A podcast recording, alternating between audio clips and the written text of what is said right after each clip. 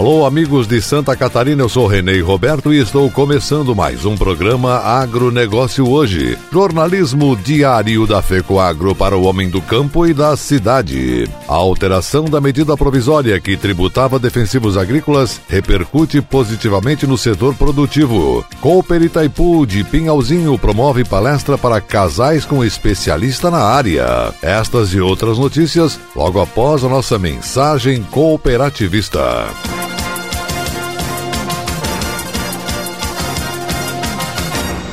Atenção produtor rural. A família dos adubos especiais Nobre aumentou. Chegou o fertilizante Nobre com Algem, produto mais sustentável com a alga marinha Litotamnium. Nobre com Algem é mais tecnologia na composição de adubos diferenciados para soja, milho, feijão e hortifruti. Mais uma novidade: um fertilizante com mais de 70 nutrientes para maior qualidade e produtividade no campo. Exclusividade Fecoagro em Santa Catarina. Peça Nobre com Algem na sua cooperativa Cooperativa.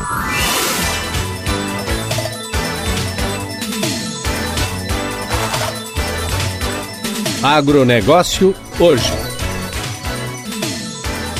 Estamos começando o programa do dia 2 de dezembro de 2019, Dia Nacional do Samba, Dia da Astronomia. E essas são as notícias. A cooperativa Itaipu de Pinhalzinho promoveu palestra gratuita para casais associados e colaboradores com o tema Não é para ser fácil, é para valer a pena, com a facilitadora Patrícia Santos. Evento é uma parceria com o Sescope Santa Catarina. Conforme a palestrante, o objetivo da palestra em questão foi oferecer uma nova perspectiva sobre as emoções, que são partes integrantes da experiência humana, e como podem ser trabalhadas a nosso favor de uma maneira saudável e socialmente apropriada. A Cooper Itaipu é uma das cooperativas que mais investe na formação humana no estado de Santa Catarina. Essa palestra faz parte do aperfeiçoamento continuado do curso Mulheres Cooperativistas, cuja formatura da última turma aconteceu no mês de outubro passado.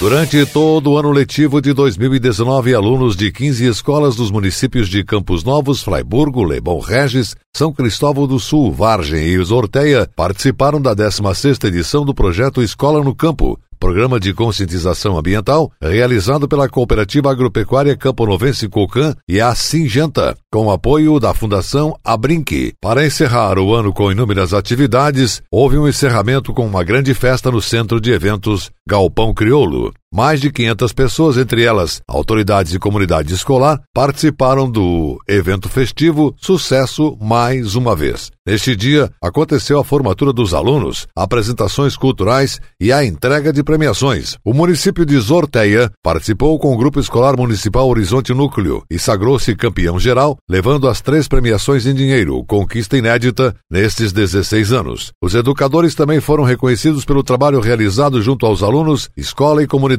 para chegar no município vencedor, as notas foram compostas da seguinte proporção: somatória do voo do conhecimento mais avaliação escolar com premiação de mil reais. Melhor apresentação cultural com prêmio de mil reais e campeão geral com prêmio de dois mil reais, totalizando quatro mil reais em dinheiro. Os 112 alunos destaques na prova do voo do conhecimento, aluno nota 10, receberam medalhas. A Escola de Educação Básica André Rebouças conquistou o troféu com a maior média escolar, 9,56. Em nível municipal, a melhor média foi para o município de Zorteia, com nota 9,18. Três municípios, Zorteia, Vargem e Lebon Regis, levaram o troféu pelo desempenho no dia C, evento realizado na quarta etapa, conforme o regulamento. Nesta fase, cada município deveria realizar uma ação envolvendo a comunidade. Outra atividade direcionada aos alunos foi o concurso de desenho onde o aluno de cada escola recebeu uma bicicleta e o desenho vai compor o calendário 2020. No total, 459 estudantes de quinto e sextos anos da rede municipal dos seis municípios receberam certificados. O presidente da COCAN, cooperativista João Carlos de Domênico, comentou que o programa social da COCAN e da Singenta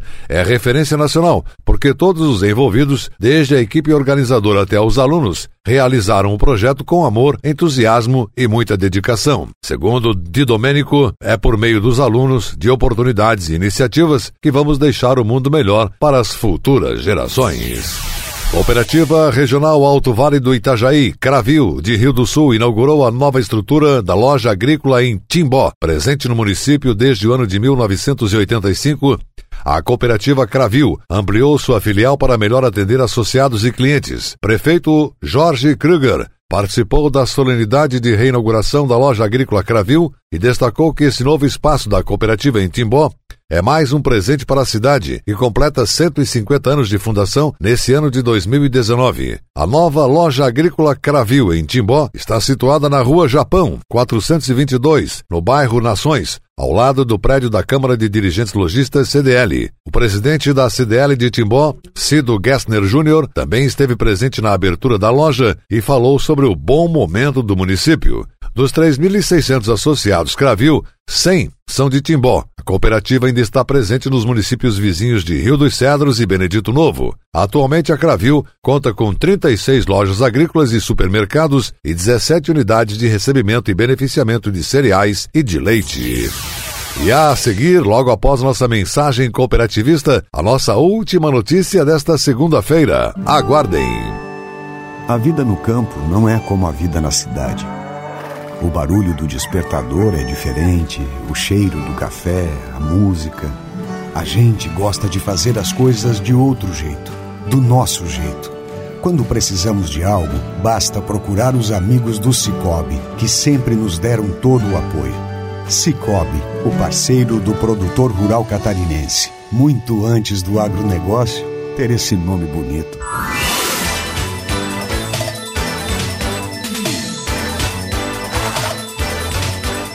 Agronegócio hoje.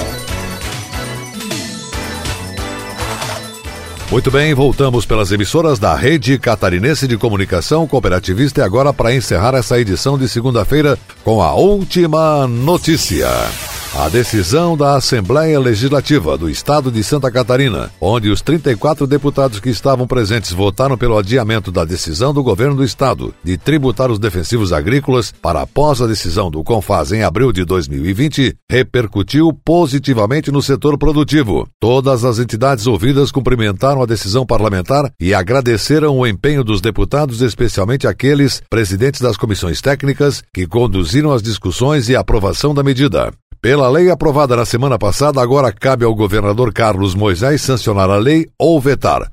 O setor acredita que o governador está sensibilizado que não é possível tributar os defensivos agrícolas, pois repercute nos custos de produção e não há como repassar ao consumo. E pior ainda, se fosse somente em Santa Catarina, com a nova lei aprovada, não deverá incidir o ICMS a partir de janeiro, como previa a medida provisória 226. Pelo menos até abril continua isento. O deputado Marcos Vieira, que é o presidente da Comissão de Finanças e Tributação e que apresentou o relatório de alteração aprovada pelos demais deputados, explicou como fica agora. Toma a liberdade de me dirigir a todas aquelas pessoas que fazem parte de um grande sistema. O sistema da FAESC, o sistema da FETAESC, o sistema da FECOAGRO, da OSESC e também dos cerealistas de Santa Catarina. E atendendo ao pleito de vocês, nós, na Assembleia Legislativa, votamos finalmente a medida provisória que tratava da incidência ou não de ICMS sobre os defensivos agrícolas. Mas nós, deputados,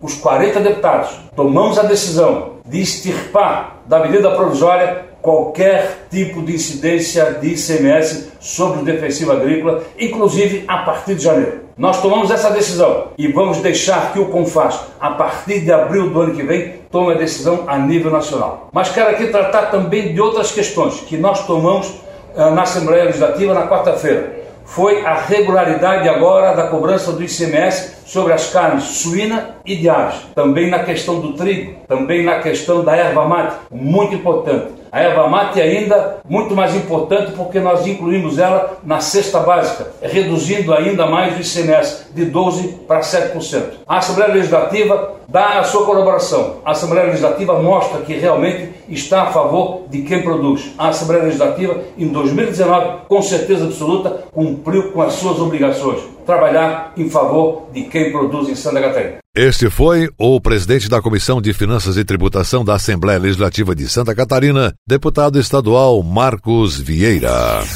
O agronegócio hoje, jornalismo rural da FECOAGro para o homem do campo e da cidade, volta amanhã nesse mesmo horário pela sua emissora. Obrigado pela audiência, um abraço a todos, uma boa semana e até amanhã nesse mesmo horário.